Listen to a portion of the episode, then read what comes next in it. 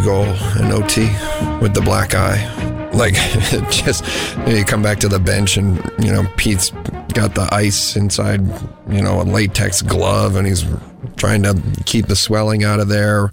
I mean, at one point, I think there was a debate about cutting him. Here's Francis. Step on Ericsson. Francis is in. To make the pass.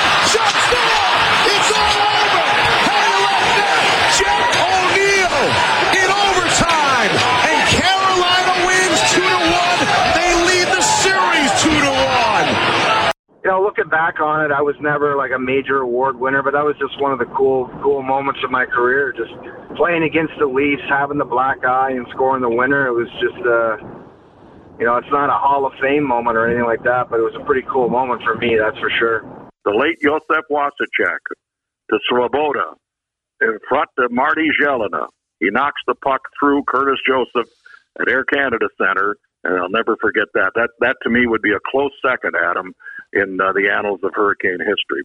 One guy is in the Hall of Fame, one guy should be in the Hall of Fame, and the other guy was a Hall of Famer for the franchise, right? So they knew. They, they knew that they should have been respected more. Here's O'Neill stealing one behind the net, played it off the leg. He's got it back. Tips it to Francis, who scores! Ron Francis at the top of the crease puts it upstairs at 58 seconds of overtime. And Jeff O'Neill came up with it behind the net off the leg. Returned it from the goal line, extended to the top of the crease, and Ron Francis deposited it up over the crossbar. And this stunned Joe Louis Arena crowd has now seen in living color, and it is red and white, ironically, what the Hurricanes have done throughout the playoffs. They win another one. They go 7 and 1 and win it 3 to 2 tonight. It's Yzerman back to Fedorov, empty net situation, so a forward on the point. So one Hall of Famer to another Hall of Famer to Lidstrom in the middle, another Hall of Famer, and he just found a way as he always did to get it through. And Brett Hull tips it home. So Hall of Fame to Hall of Fame to Hall of Fame to Hall of Fame. Welcome to the Canes Corner Podcast with your host, Adam Gold. The Canes Corner Podcast is a part of the Capital Broadcasting Podcast Network. And now, here's Adam. The 2006 edition of the Carolina Hurricanes claimed the Stanley Cup, June 19, 2006. Who could forget it? Aaron Ward, Frank Kaberle, eventually Justin Williams into an empty net etched all of those names onto Lord Stanley's Cup. Brind'Amour, Cole, Hedican, Adams, Vasicek, Wesley, etc. But four years earlier, the 2002 version of the franchise was the foundation that 06 was built upon. And those names were all part of that first Hurricanes group that surprised the rest of the National Hockey League. Hi, everyone. I'm Adam Gold, and this is the 25th anniversary Canes Corner podcast. A look back at the franchise since relocation from Hartford. Thanks to our friends at the Aluminum Company of North Carolina, and to you for checking in along the way. That 2002 Hurricanes team finished with 91 points, six clear of Washington in the Southeast Division. Carolina's point total was only the seventh best in the conference, but by virtue of being a division champ, they were slotted as the third seed in the East. So when seven seeded Ottawa knocked off Philadelphia and the top overall seed Boston was upset by number eight Montreal, it left the Hurricanes with home ice advantage until they got to the finals. Well, we know what happened in those first two rounds. They vanquished the Devils, the team that ended their 2001 playoff stay in six games. Then, thanks to the miracle at Molson, and an offense that exploded for 17 goals over a six period span plus 314 of an overtime. They got rid of Montreal, all against a goaltender, Jose Theodore, that would be chosen as the league's most valuable player. These Hurricanes were not to be overlooked, though that's how most felt heading into the playoffs. Almost to a man, those Hurricanes felt as though the experts didn't take them seriously. And when you consider the Devils of that time, plus hockey hotbeds like Montreal and Toronto, you can understand why maybe some would have been so quick to dismiss Carolina's chances. In Toronto, the Hurricanes would meet the East's second best team with 100 points, one shy of Boston, and a conference high 247 goals scored. The Maple Leafs were loaded. Matt Sundin, Darcy Tucker, Alexander Mogilny, and former Hurricanes forward Gary Roberts led a big, physical, dangerous attack and one of the best goaltenders of his era, Curtis Joseph, backed up a defense led by bruising Bryan McCabe. The Leafs were expected by their fans, by their press, and by the national media that covered and broadcast the games in both Canada and the United States to make quick work of the Hurricanes, who were, to this point, probably nothing more than a cute feel good story. But what happened next put cute in the rearview mirror. The team that authored the Molson Miracle still had the eye of the hurricane in its near future. In the middle of game three, with the series tied at one, Carolina forward Jeff O'Neill took a puck directly into his left eye. It was brutal.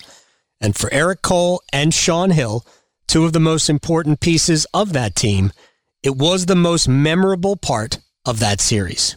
O's goal in OT with the black eye. Like, just you come back to the bench and, you know, Pete's got the ice inside, you know, a latex glove and he's trying to keep the swelling out of there. I mean, at one point, I think there was a debate about cutting him.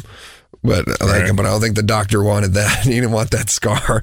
So I mean, it was, uh, yeah, it was just, you know, for him to stay in, um, especially because he had he had struggled a little bit in the New Jersey series, but to the point where in the you know in the Montreal series, I mean, he's the guy, you know, playing on a third line role, you know, winning the faceoff that you know Nicky Wallin puts in the back of the net for the for the OT winner. So like like O was a little bit in the doghouse in the Montreal series, and to go back to his hometown and play the way he did, you know, for the remainder of the playoffs for us, like yeah, he was incredible, and I and that you know that game obviously had a you know a huge a huge boost you know for him personally. I think.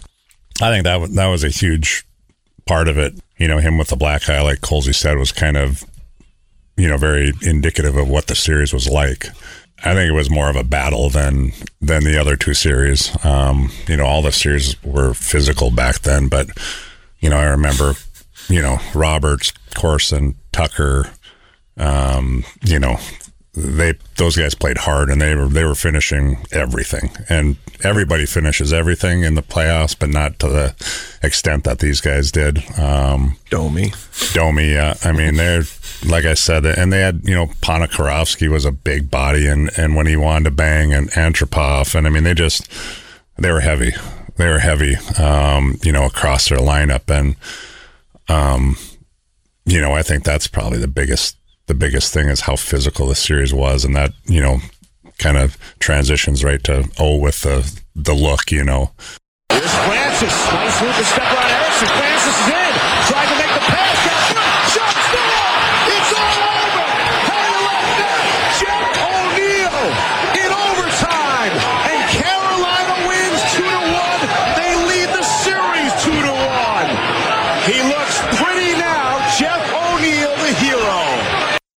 I just remember that Shayne Corson was a pretty intense competitor, and he didn't really check in on guys on the ice to see how they were doing. But I remember him looking at me on the face-off. Bryan McCabe was trying to ice the puck. I think they were shorthanded, and he hit me right in the eye, and it was just a mess. And I remember going in, and I just said, "Do whatever you got to do to this thing," but I'm going back out there. And I went on the ice, and I lined up against him, and he was like, "Jesus, Murphy, are you all right?" And I don't know, I didn't have much to say. It was like, I guess I'm okay. And then to score the overtime winner, it's like, you know, looking back on it, I was never like a major award winner, but that was just one of the cool, cool moments of my career. Just playing against the Leafs, having the black eye, and scoring the winner. It was just, uh, you know, it's not a Hall of Fame moment or anything like that, but it was a pretty cool moment for me, that's for sure. From Jeff O'Neill to Hurricane center Kevyn Adams, a one time Maple Leaf, he understood the magnitude of that entire series. playing in Toronto in general on a in a regular season game is an event. You know, having played for the Leafs, like you know, I lived it and um, it's special. I mean, every player loves you know playing in that building and the atmosphere. Now you take it up a notch of being in the playoffs, and then even take it up another notch being in the conference finals. Um, yeah, I mean they had a really good team. They had a veteran team. They had they were pretty you know loaded from goaltender out that year, but again, I think there was kind of a little bit of a swagger within our locker room that we didn't necessarily. Uh, we weren't the flashiest, or we didn't talk about it necessarily, but I think we believed it. And so maybe the outside world didn't necessarily think that was going to happen, but I think within our locker room there was no doubt that we were we were going to win that series if we played the game the right way, which obviously um, you know, it's, it's, what, it's what it ended up happening. So it was it was fun. I mean, man, you're playing in the playoffs and in in in a Canadian city, especially like Toronto. I think we, if you asked all the guys from that team, I think every guy would say the same thing. I mean, what a better opportunity could you ask for than that? That was game three of a series that went six games and never saw more than three total goals scored in any game. The Canes won game four to take a 3 1 series lead, but Toronto brought everyone back to Canada by shutting out Carolina 1 0 in game five in Raleigh. What followed was one of the most memorable games in Hurricanes history. Then radio voice Chuck Kaiton. The late Josef Vasicek to Svoboda in front of Marty Gelinas. He knocks the puck through Curtis Joseph at Air Canada Center, and I'll never forget that. That that to me would be a close second, Adam, in uh, the annals of Hurricane history. Both those, uh, I can still see Gelinas jumping ten feet in the air and uh, making amends for the double hit back in the '99 playoffs against the Boston Bruins, and so he avenged that. And the Hurricanes went on to go to the uh, the finals against Detroit for the first time. And Gelinas is back out to Carolina to center. Rips a puck into the lead zone. Eriksson back there. Mogilny takes it from him. Throws it behind the net. Masachuk intercepted center pass. They score! I think was Gelinas who knocked it in. And Carolina is in a celebration mode now for sure. The building is shocked. With that loose play inside the Leaf line, that ends up in the Carolina goal. And I believe it was Martin Gelinas who poked it home in overtime at 8 minutes and 5 seconds. And Carolina will go on to the Stanley Cup Championship. The Leafs' gallant effort and a gallant try in this playoff here is over. Well, give Carolina credit. Six goals against in six games. Never mind how many you score. If you can hold the high scoring team to six, you got a great chance of winning. Yeah, I think you should give the Hurricanes credit, mostly because they, you know, won the series. But that was the CBC, and Toronto was their team. But if you ask then television voice John Forslund, it was no better in the United States. The ESPN call, Steve Levy, Right. you can hear the shock in his call. You know, the Carolina Hurricanes are going to the Stanley Cup final? Shot in by softly. Eriksson there, bumped by Svoboda. Behind the nets, going away. Cedric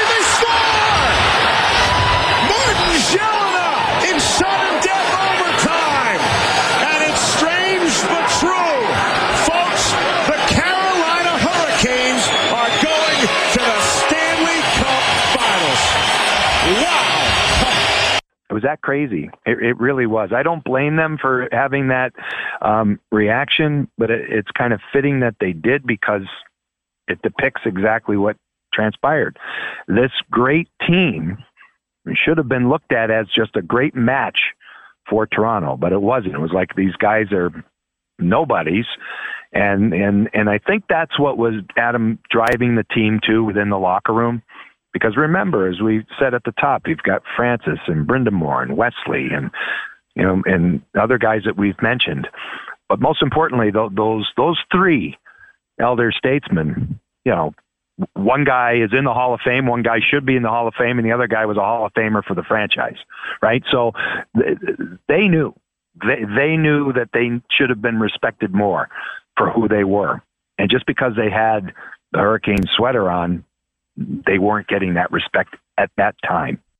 One of the great traditions in all of sports is the post series handshake line in the NHL playoffs. After teams get through beating each other's brains in, it's time for the losers to congratulate the winners. Sean Hill and then Erik Cole. for me, that's the coolest moment in sports when when hockey teams are shaking hands and you you go against a team like that, and there's so much respect, and you know, after such a, a gruesome battle with them, it. I'll tell you what, it's it's pretty cool, and it's a lot obviously better to be on the the winning side of it.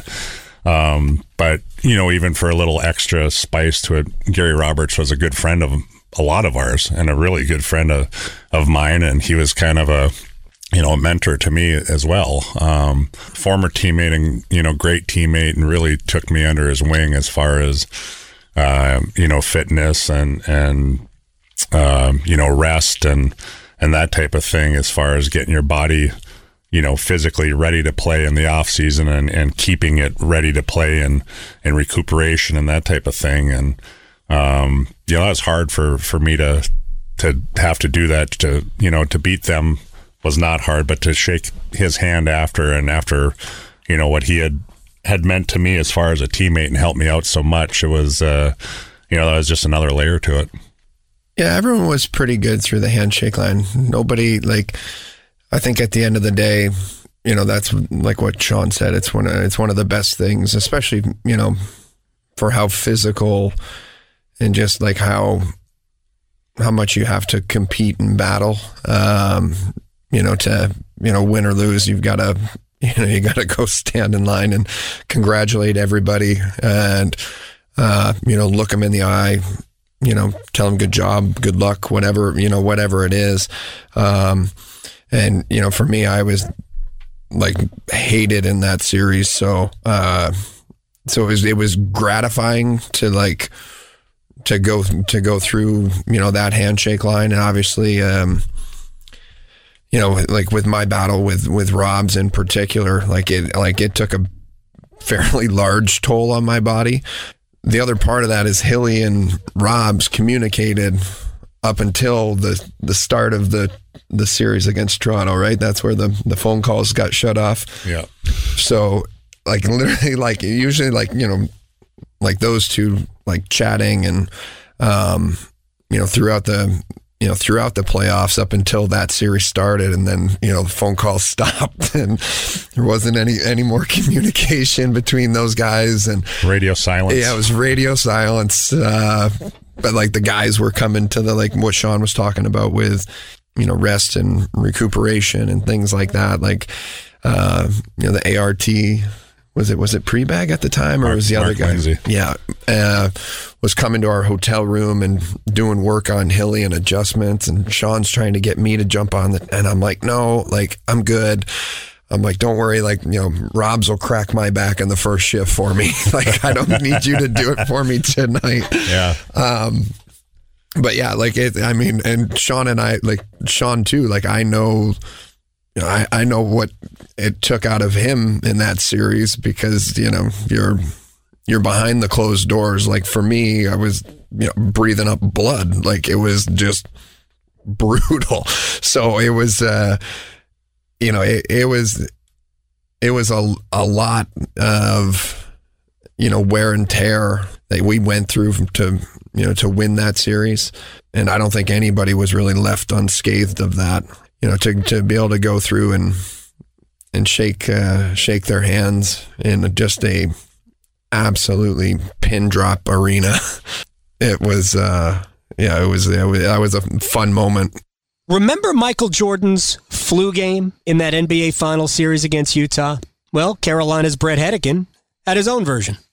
before going up, I think for game three, I ate at a specific restaurant. And when I went back to that before game six, before we got on the plane to fly up there, I ate at the same restaurant, had the same thing, you know, the stupid superstition things that we do, and ended up getting food poisoning. By the time I got to Toronto, I was I was getting sick in the hotel room, puked all night long. Basically, got up the next morning and uh, I could hardly get out of bed. They throw a couple of IV bags in me um, before the game. I had a, a I think a cup of oatmeal and went out and played pretty much the game of my life to win the game. I, I think I led our team in minutes that night. I, I think it was like one of those out of body experiences that you have where your body's just on autopilot. And, and, and I don't know what happened, how I ended up, how, you know, how I did it, but somehow, some way I did it that night. And, you know, we ended up winning the game going on to the Stanley Cup. New Jersey in six, Montreal in six, Toronto in six. all closed out on the road. But what would happen when the Hurricanes no longer had home ice advantage? And that's what was in store when Carolina would meet the NHL's last true super team in the Detroit Red Wings after the break.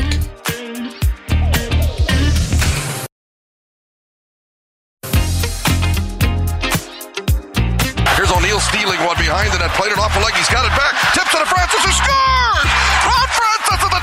The crease, puts it upstairs at 58 seconds of overtime. A broken play, and Jeff O'Neill came up with it behind the net off a leg. Returned it from the goal line, extended to the top of the crease, and Ron Francis deposited it up over the crossbar. And this stunned Louis Arena crowd has now seen in living color, and it is red and white, ironically, what the Hurricanes have done throughout the playoffs. They win another one. They go 7 and 1 and win it 3 to 2 tonight. Chuck Kaiton with one of the great play by play calls in franchise history. Ron Francis giving the Hurricanes an overtime win in game one in Detroit, something John Forslund will never forget. remarkable uh, moment. Dominik Hasek in goal, uh, afternoon game. I remember leaving Joe Louis Arena and walking back to the hotel and just like euphoric.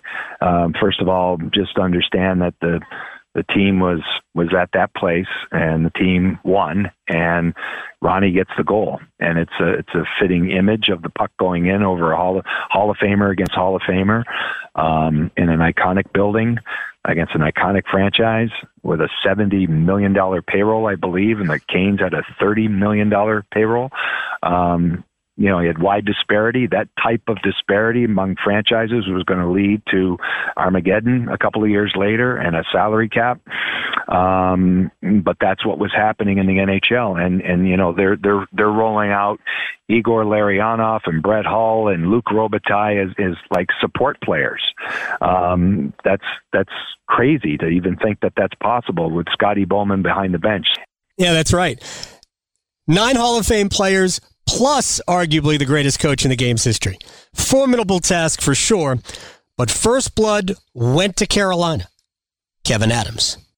Again, you look at the team that Detroit had. I mean, I don't know how there would not have been um, a lot of confidence on their side. I mean, they, I don't know how many Hall of Famers lined up and out of those twenty some guys, but quite a few.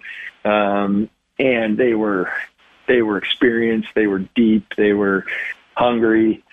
Um, but I do think that you know that game one, um, we sent a message that uh, that we were there. We weren't there just to to be uh, saying we played in the finals. We were there to um, try to win that series. Bret Hedican.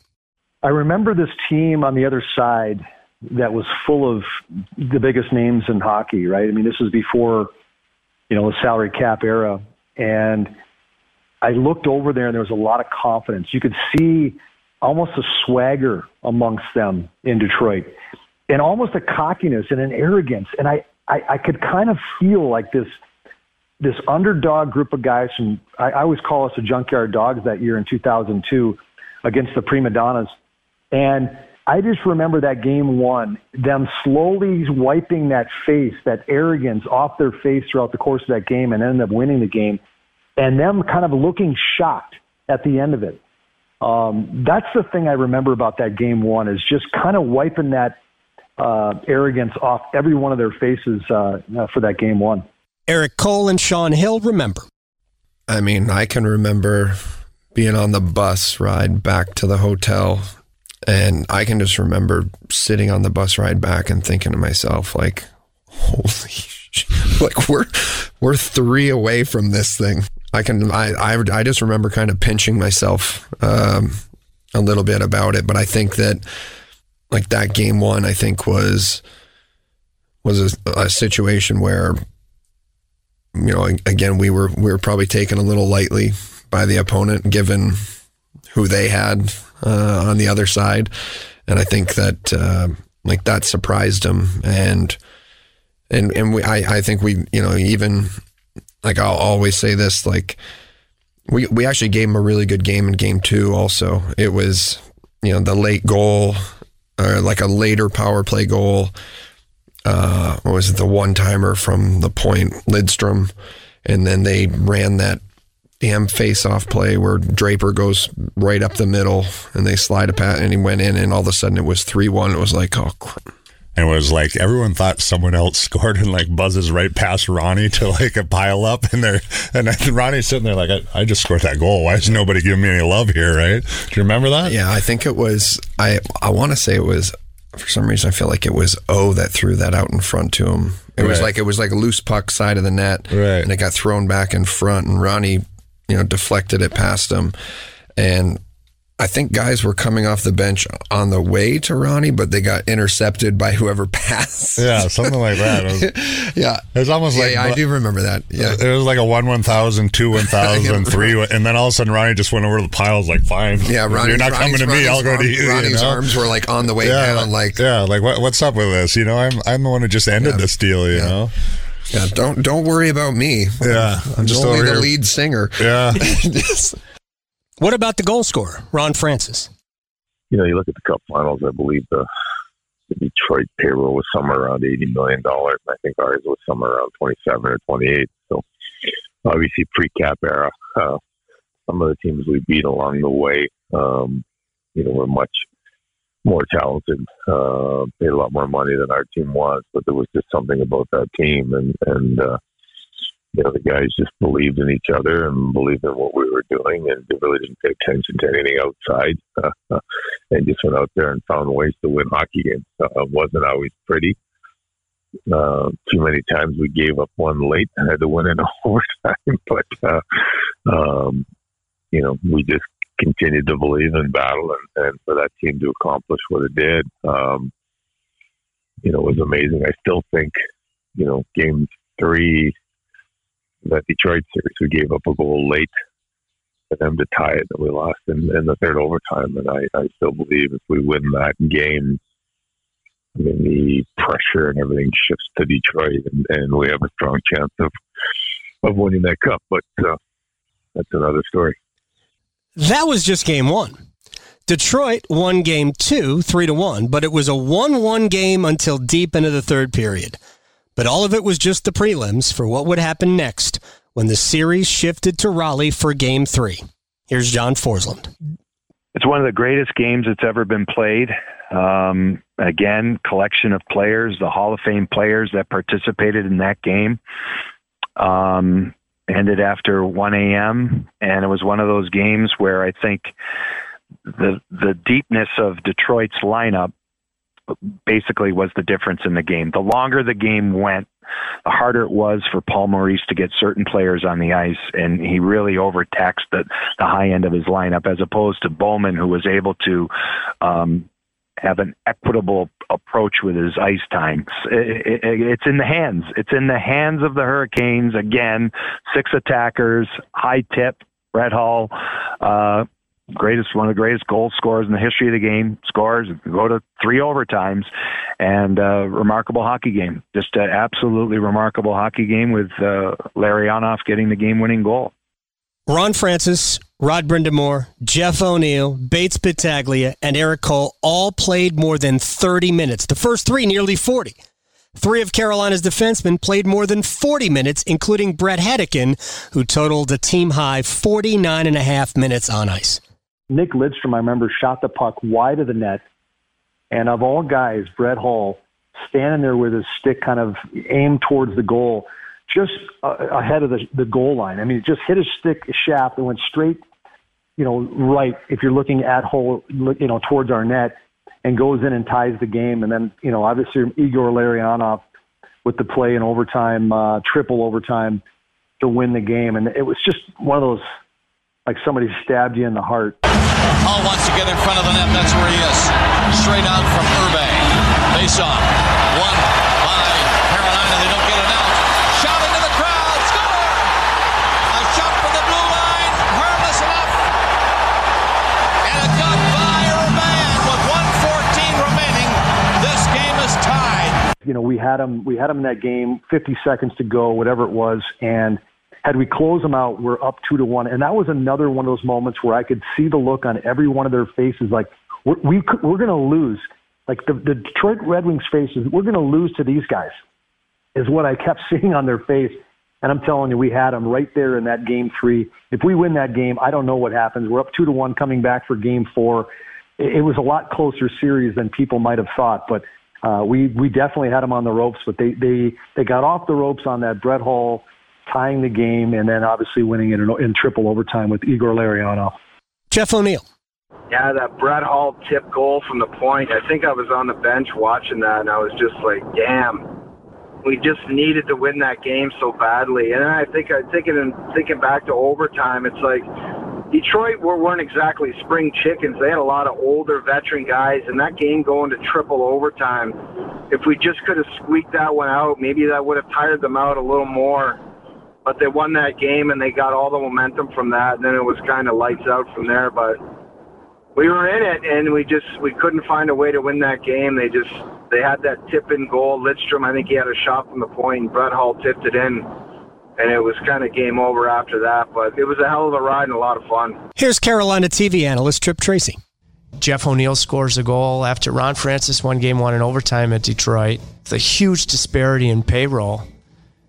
O'Neill scores with what 11, 12 minutes in game three, you know, in a 1 1 series in the Stanley Cup final. And, you know, Roddy goes toe to toe with his uh, Nagano uh, Canadian Olympic uh, roommate, Steve Yzerman. Yzerman found a way to win the draw. It's Yzerman back to Fedorov, empty net situation, so a forward on the point. So one Hall of Famer to another Hall of Famer to Lidstrom in the middle, another Hall of Famer, and he just found a way as he always did to get it through. And Brett Hull tips it home. So Hall of Fame to Hall of Fame to Hall of Fame to Hall of Fame.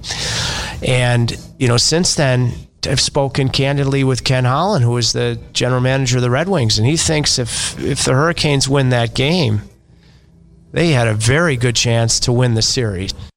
Ron Francis, a Hall of Famer in and of himself, knew what the Canes were up against certainly looking at their lineup and our lineup on paper.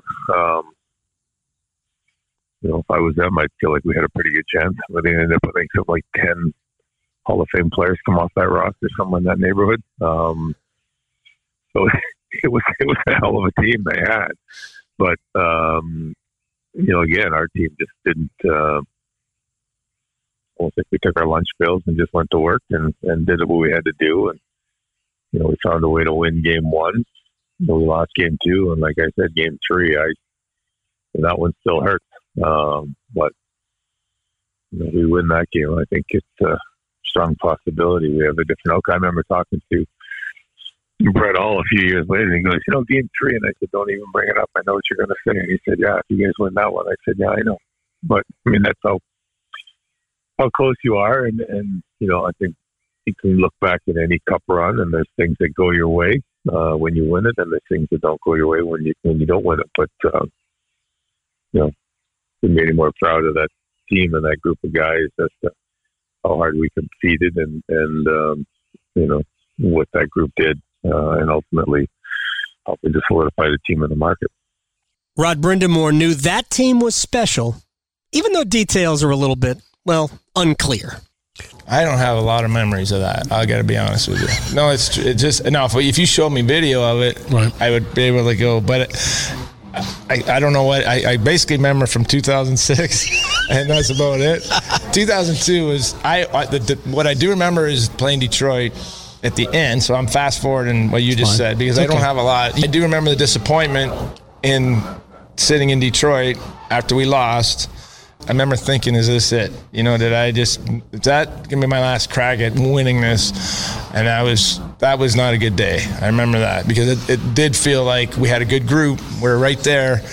Um, and it slipped away. It slipped away in that one game where I felt like we had a chance to win and, you know, we, they tied up late and then all that overtime game. And that was a backbreaker. We know now that Rod would get another chance, as would Kevyn Adams four years later. I feel like when I think back on it, um, game three was such a critical game in that series because, you know, you just don't know how it goes. If, if, if we, we win that game and, or we, you know, I know they scored late in overtime, but if we, if that doesn't happen, do we win that game? Like, how does that go now? Game four, we're, we're at home, you know, it yeah. just, it feels like that was such a critical part, um, to that series. But, you know, I, I guess what I learned from that and maybe those guys had it already because of the experience they had. But what I learned certainly helped me personally in 06 was that you can't you can't let your mind wander for one second um, when you're in a Stanley Cup final, and you can't um, lose the just the be in the moment type of thinking because you know I, I I know personally after game one I thought okay you know three more to go let's you know we're we're good and close but you know you can't think like that it's got to just be next game and next moment the next shift and you know all of that and I with the amount of experience they had across in that locker room um, they probably had a little bit of a I don't know if the right way to say it, but maybe a little bit of a better perspective having gone through that where I know it helped me and I'm sure it did some of my teammates when we were there in 06. A few thoughts on what's next after the break.